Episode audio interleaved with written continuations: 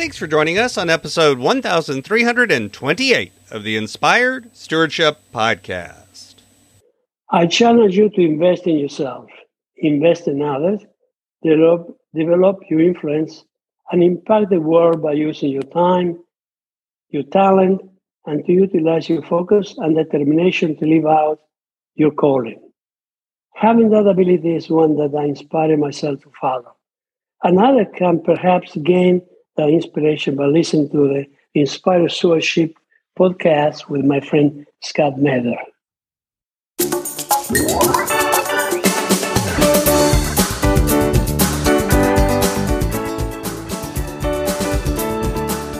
And coming from the war psychologically, so the only hope that she had was waiting for a letter that came from Italy once in a while for her from her family. And I remember we used to play in the kids in the street with the other children. Welcome and thank you for joining us on the Inspired Stewardship Podcast. If you truly desire to become the person who God wants you to be, then you must learn to use your time, your talent, and your treasures for your true calling. In the Inspired Stewardship Podcast, you will learn to invest in yourself, invest in others, and develop your influence so that you can impact the world.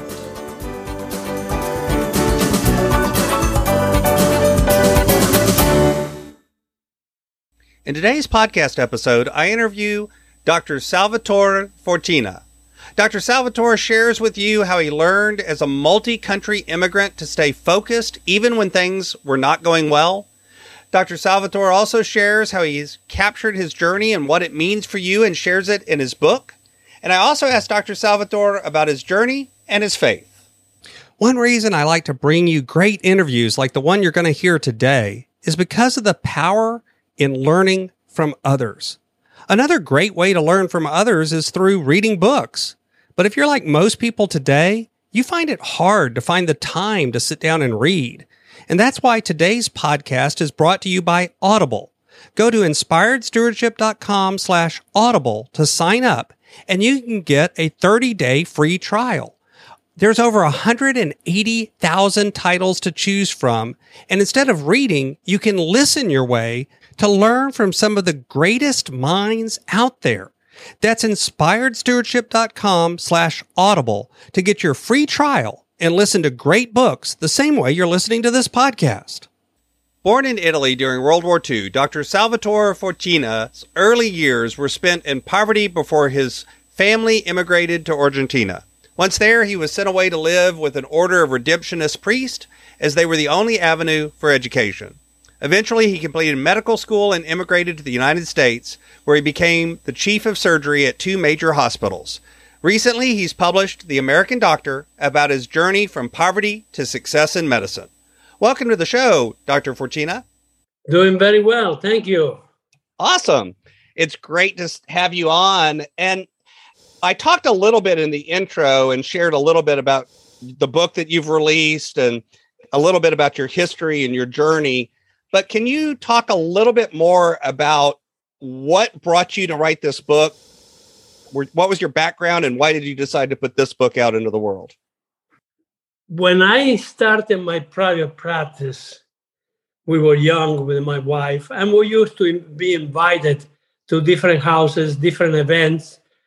And those events, you had doctors, lawyers, common people, neighbors, politicians, you name it. So what happened? What happened was that then, in more than one occasion, as you start to get familiar and start to talk about, um, they ask about your background because you know somebody you're a doctor now you're a chief of surgery in two hospital how you came from from the other part of the world how you end up accomplish uh, such a thing here.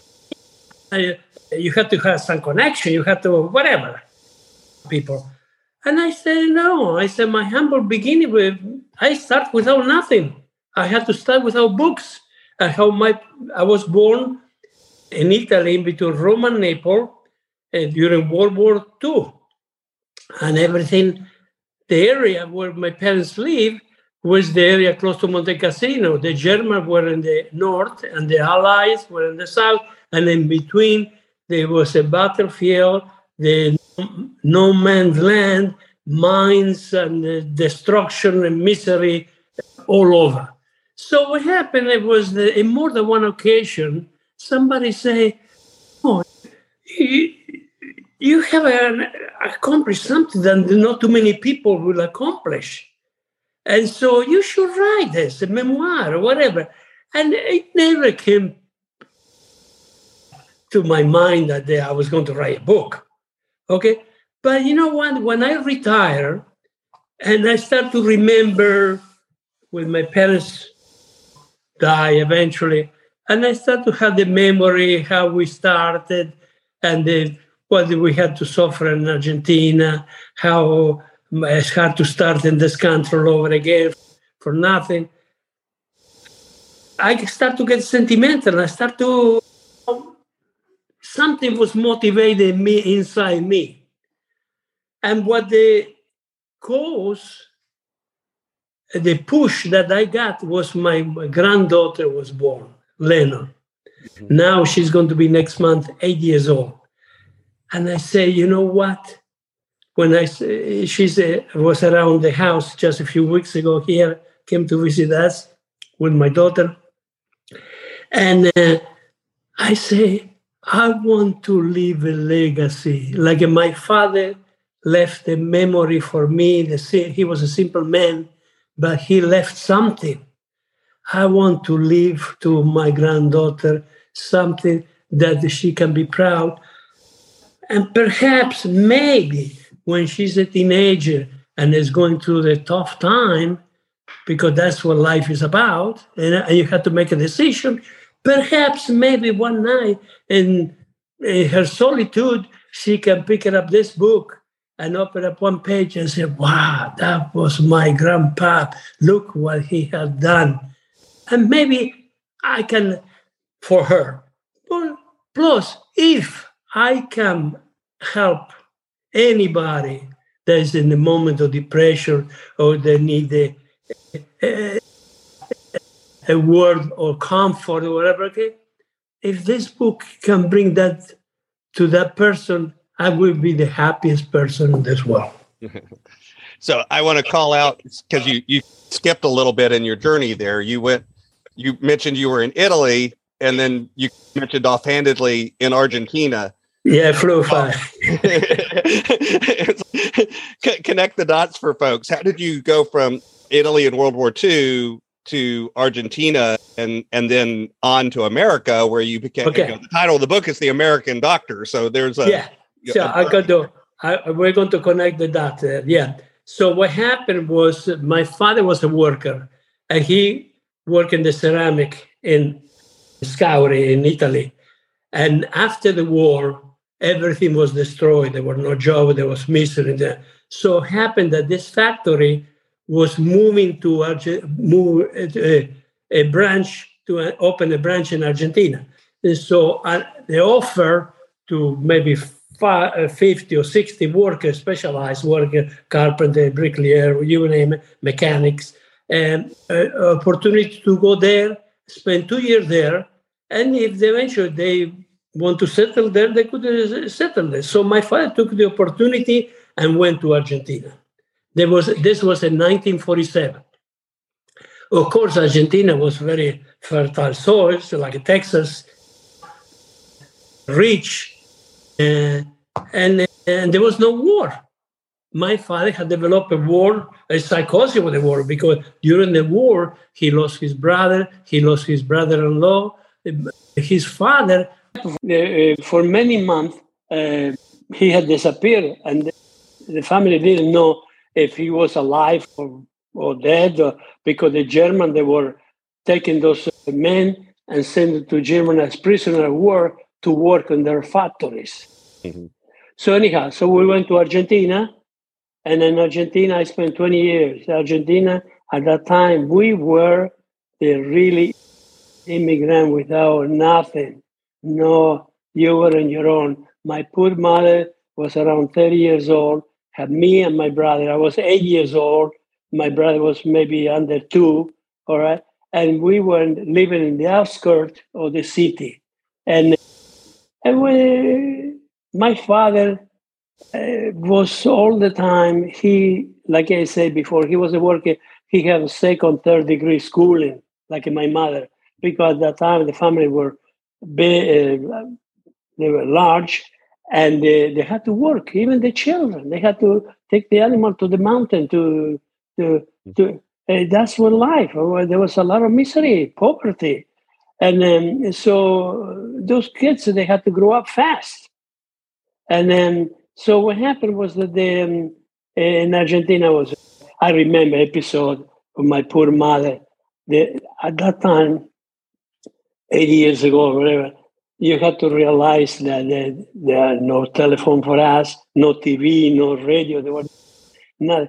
So my poor mother didn't speak Spanish, and the customer was different. They didn't have any friends, and coming from the war psychologically, uh, so the only hope that she had was waiting for a letter that came from Italy once in a while from her family. And I remember we used to play in the kids in the street with the other children kicking the ball. We made a ball with a sock, put some cloth inside, and that round ball, we kicked that ball, and, and there was no asphalt. There was all dirt, dusty place, and we kicked the ball until the ball became like a sausage. Okay, and uh, so I'm, my mother once in a while used to come out and say, ask me if the mailman had delivered any letter for that day. And I didn't understand the meaning. And so my she was so anxious to get it. Once in a while, when she got a letter, she read the letter and reread the letter. It's like a, there was something there that she nobody nobody could understand. So that that that psychological thing really persists in my mind mm-hmm. all my life. Mm-hmm. So as you spent that time in Argentina, you know, was were you going to school? Was it you were an immigrant and with your family there, or how did your education? You you obviously became a doctor later, so how did that play out in your time in Argentina? Well, what happened was, like I said before, my father had an op- almost an obsession for me to study. I was eight years old. I didn't want to study at that age, yeah.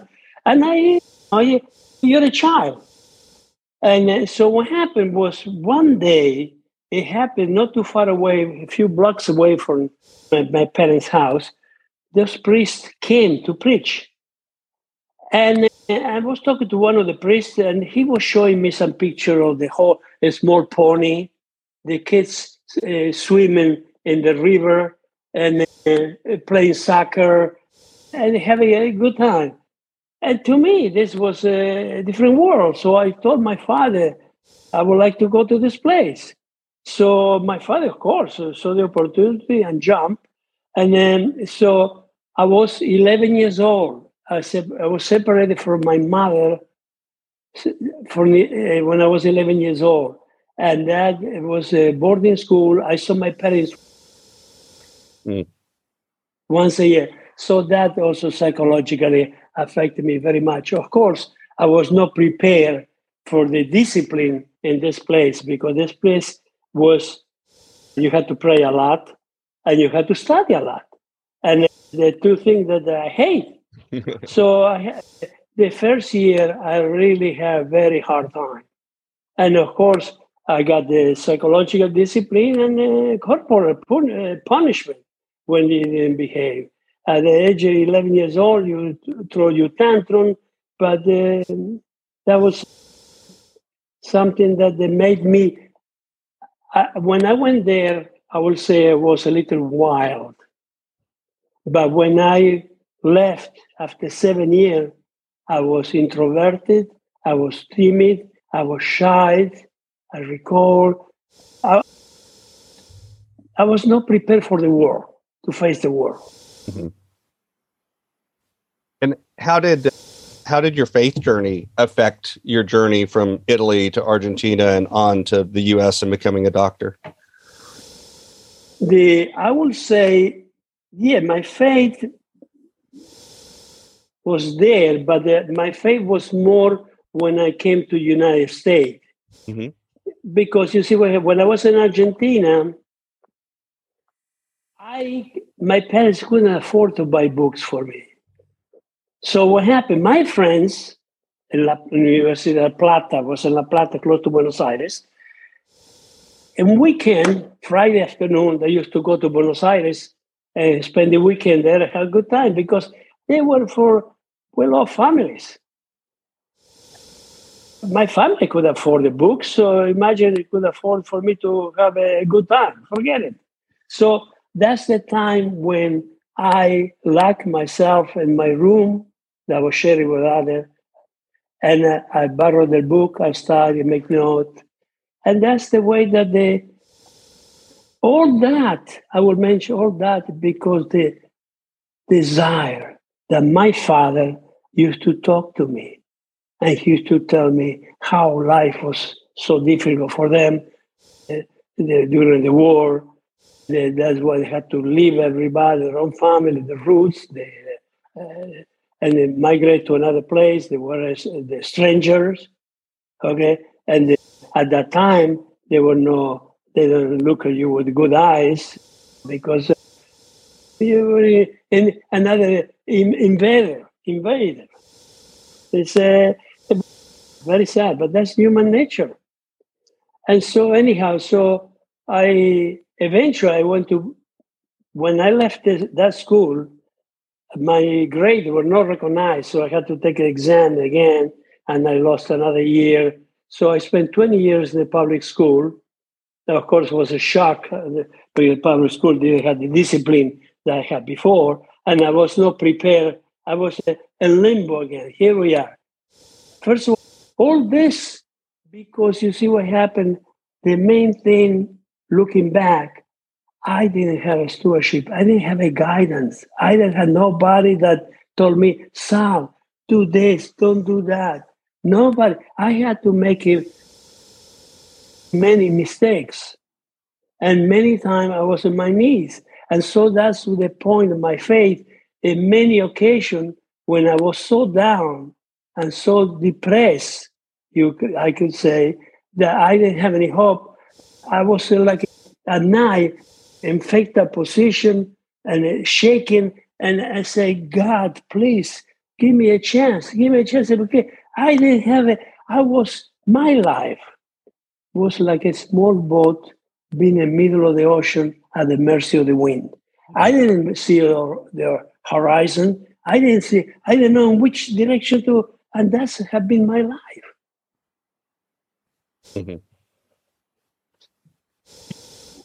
You're in a unique position because you you were set up in, in a way where it it seems like if you listen to your story, everything was against you making it to America, becoming a doctor, this sort of thing.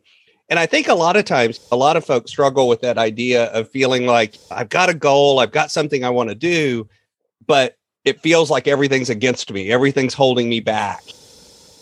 The world's against me, that kind of feeling. What advice do you have to folks that are feeling that way? They know that there's something that they want to do, they know that they have that goal, but it feels like everything is holding them back and acting against them.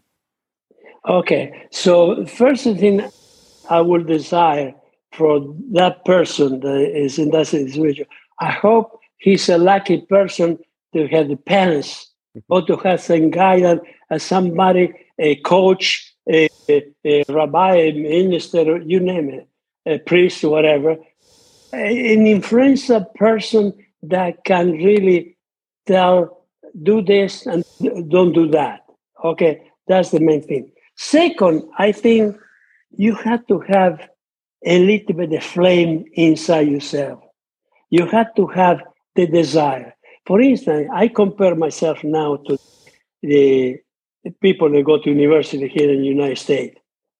People go to university, they have the guidance, they have the uh, goal when they want to go. There's a it's all the opposite of me because you see what happened. I you could you don't even have the minimal chance to set a goal because you live day by day. You just for instance, to tell you to, to compare, when we were in Argentina in the university, here in this country, there is one student have one microscope. Over there, there was one microscope, and there were like a 30 students for each microscope. And you had to look at the specimen, bending over to the instrument, and you couldn't sit down. They push you on the other side because that's the, that's the way this like the survivor or the fitness or whatever. It's a it's a the, the opportunity. So that's why when I'm saying when somebody like in being in this country, they had the opportunity, and now today with the uh, internet and the communication and the uh, instant knowledge thing, we didn't have nothing at that time. I didn't have nothing, and so uh, if you had just like I say a little bit of motivation and the desire to succeed, you're going to succeed. It's not going to be easy. Life is not easy, but you have to have the motivation. You have to have something inside yourself and say, okay, fine, today is a bad moment, but tomorrow is going to be better. and that's what they, uh, because the determination had to be there. Because mm. nothing come easy. That's it. The thing that come easy, they're forgotten right away. So, do you think having that determination or having the resilience to keep going when things are setting you back is that something that we're born with, or is that something that you can learn? I think it's a combination of things. I, I put yourself a small child is in the kitchen, and he know there is a jar of, of marmalade there over the island, and and he jump and jump and cannot grab. But keep jumping because he desires he want to grab that. He want to enjoy that sweetness. All right? And so the stubbornness in us, there is a stubbornness to try to achieve something. But the stubbornness also had to be coated, amalgamate, or combined with your internal values and you desire to succeed. The, for me, my parents, they couldn't do any, give me anything, but they gave me the desire to get out of the hole. My life was like being in a hole and I couldn't see the sun. I was looking up. I saw the sunlight there, but I want to get out of that hole and, uh, and see the sun in the horizon.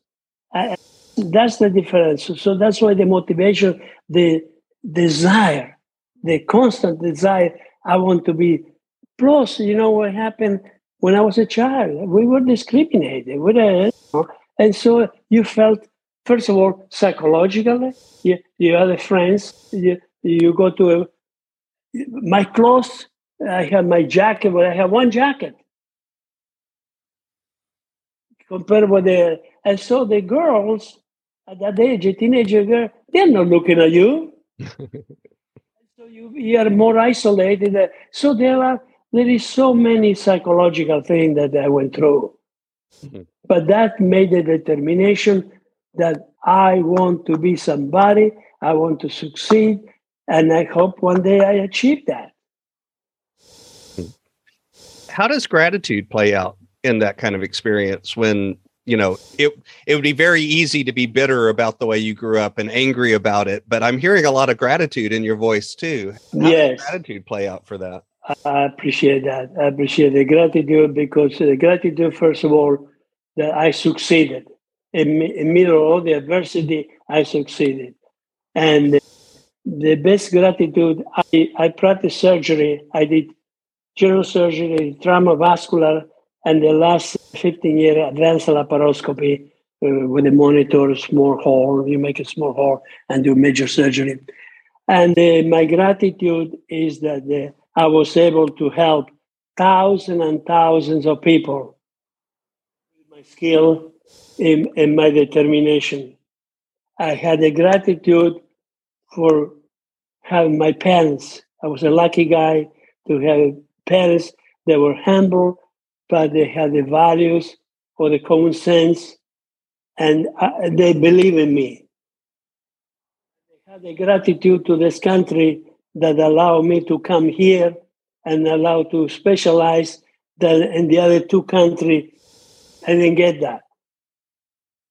So my gratitude it just doesn't have an end. Hmm. All those people. And my patient too. My gratitude gratitude my passion. that uh, I could help and you know, establish like a family relationship. Mm-hmm. So I've got a few questions that I like to ask everybody, but before I ask those, is there anything else about the book that you feel is really important for the listener to hear? I think the book comes from the heart. And the book written in a simple way, and it is for everybody. It is for the average person. It is for, I am a classic guy. I studied the classic, the old Greek, the old uh, uh, Latin, and uh, I was brought up with the culture, the operas, uh, and I'm into that. It's a different world. Uh, and so, because of that, there is a lot of mentioning in different places about the certain analogy with the opera, with the people live in different area, the type of life they have, how the, the civilization came about, whatever. Okay, so in other words, they, there is for a very simple person, and there was for the people that want to be motivated and do the research, whatever. But is something is there. There is the beginning or the pathway that you have to, if you want to follow. Is like the Divine Comedy. You had to wait for Virgil. Dante had to wait for Virgil to take him around so that he didn't get lost. Mm-hmm my brand is inspired stewardship and you mentioned stewardship earlier when you were answering one of the questions when you hear that word stewardship what does it mean to you and how have you seen it in your life i think stewardship is very important all right uh, to me it, it, because my life had been like walking through a tunnel at the end of the tunnel i saw a dim light and that would guide me but I was walking through a tunnel by myself. And as I approached the light, I was having the hope that I had reached some place. What happened? I arrived to that place. I was exhausted. And when I look at uh, some uh, the written uh, target there, say dead end. And that was had been my life. I had to go back and forth and back and forth. So this is my favorite question that I like to ask all of my guests. Imagine for a minute that I invented this magic machine and I could take you from where you sit today and transport you into the future, maybe 150, maybe 200 years. And through the power of this machine, you were able to look back and see your entire life and see all of the connections and all of the ripples you've left behind. What impact do you hope you've left behind in the world? like my friend used to say, you cannot go through this world without turning stones. I remember an analogy in which in Africa, the primitive people, the Neanderthal, whatever, have apparently have were running to some place that they have left their print, footprint, and now after so many thousands of years we can analyze how they were they were small feet big feet women children whatever and they were running for some place they were running maybe for survival whatever. So here we are. They left us something behind and that's what life is about is to leave something behind for somebody else with the experience that you have. At that time maybe somebody else can add something more to that and that uh, because invention that they don't come just for one person alone it's a combination It's a follow different path until somebody had the light and say, ah, this is how the thing can, can be modified or whatever. Mm-hmm. I hope I hope that the uh, somebody will say, well, 200 years ago also there was there were some people not everything was rosy. They had the tv they have a car they have supersonic jet they have the yacht. But there was also somebody that was struggling they want to get out of the hole. And here we are you have a case this guy who we don't know who he was okay? Because he doesn't have a connection he's he was no politician he didn't have money he didn't have nothing and he accomplished something in life. And that's the beauty. They're showing that anybody, everybody with the desire and the hard work and with prayer, you can accomplish something in life. So, what's coming next for you the rest of this year as you continue on with the book and everything else? What's on your roadmap for the rest of this year? Happened, I had to tell you, I like to bike. And I bike um, 20 miles three, four times a week. And every other day I walk two and a half miles. My, I came from good genes. My father died when he was 99 and a half, and my mother was 95. However, just less than 10 days ago, I was biking and I felt uncomfortable. I have a, in the stomach epigastrium discomfort. So mm-hmm. somebody, I was biking and somebody saw me. I said, Are you all right? I said, Yeah, I think. Uh, so they took me home. To make a long story short, I ended up in the hospital. I had to have a different test. I had to have catheterization. And I have one major vessel, the coronary vessel, that was 99% occluded. Oh, okay. So I was lucky enough that I had the right person there. They gave me the heparin, they, they did the catheterization, they put a balloon, and they put a stent there. And now I'm taking the medication. I'm doing well. So, I say, life, everything is relative. I learned mm-hmm. a big lesson because you know what happened? All my life, for 40 years, I was from the, the other side. I took care of people.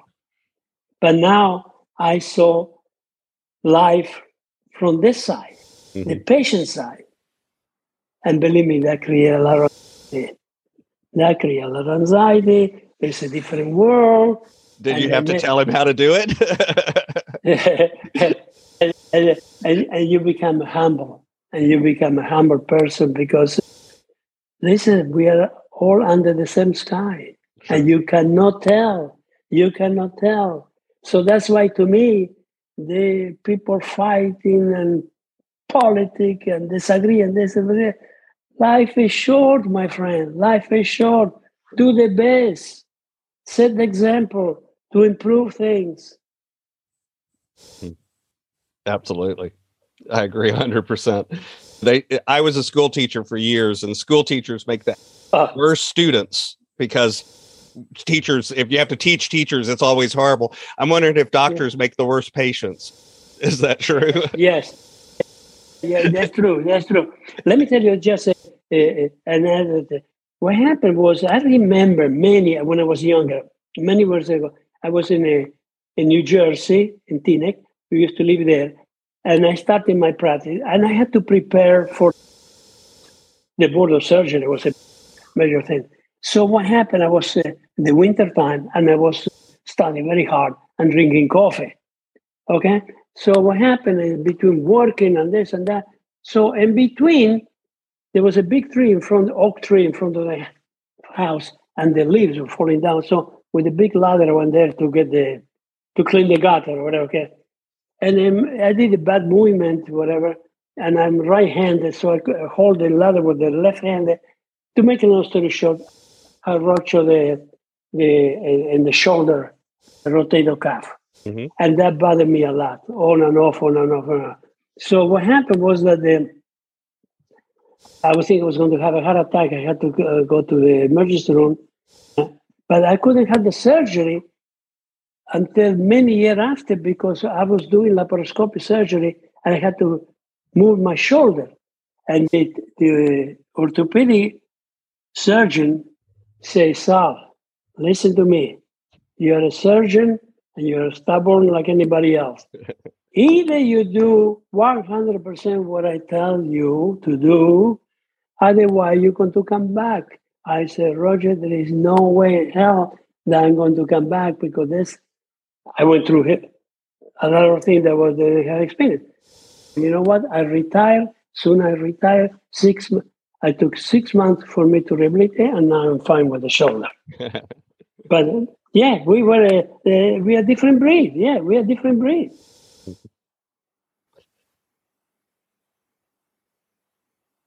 You can find out more about Dr. Forcina over on Facebook as Dr. Salvatore Forcina, or find his book over on Amazon. Of course, I'll link up to all of that in the show notes as well. Salvatore, is there anything else you'd like to share with the listener? I, hope that this talking, familiar talk like that, can be a, st- a eh, stimulus and a hope for somebody that doesn't have any hope. Because the worst thing in life is not to believe there is an end to the suffering and a possible better future because for different circumstances. So I hope that this simple talk had been a plus uh, and opened somebody's eyes and maybe reading some pages of my book that they, really they are all honest true. I have lived that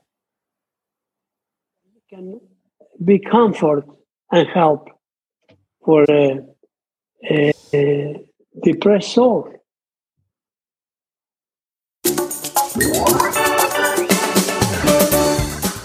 Thanks so much for listening to the Inspired Stewardship Podcast. As a subscriber and listener, we challenge you to not just sit back and passively listen, but act on what you've heard and find a way to live your calling. If you enjoyed this episode, please do us a favor. Go over to inspiredstewardship.com slash iTunes rate, all one word, iTunes rate. It'll take you through how to leave a rating and review and how to make sure you're subscribed to the podcast so that you can get every episode as it comes out in your feed. Until next time, invest your time, your talent, and your treasures. Develop your influence and impact the world.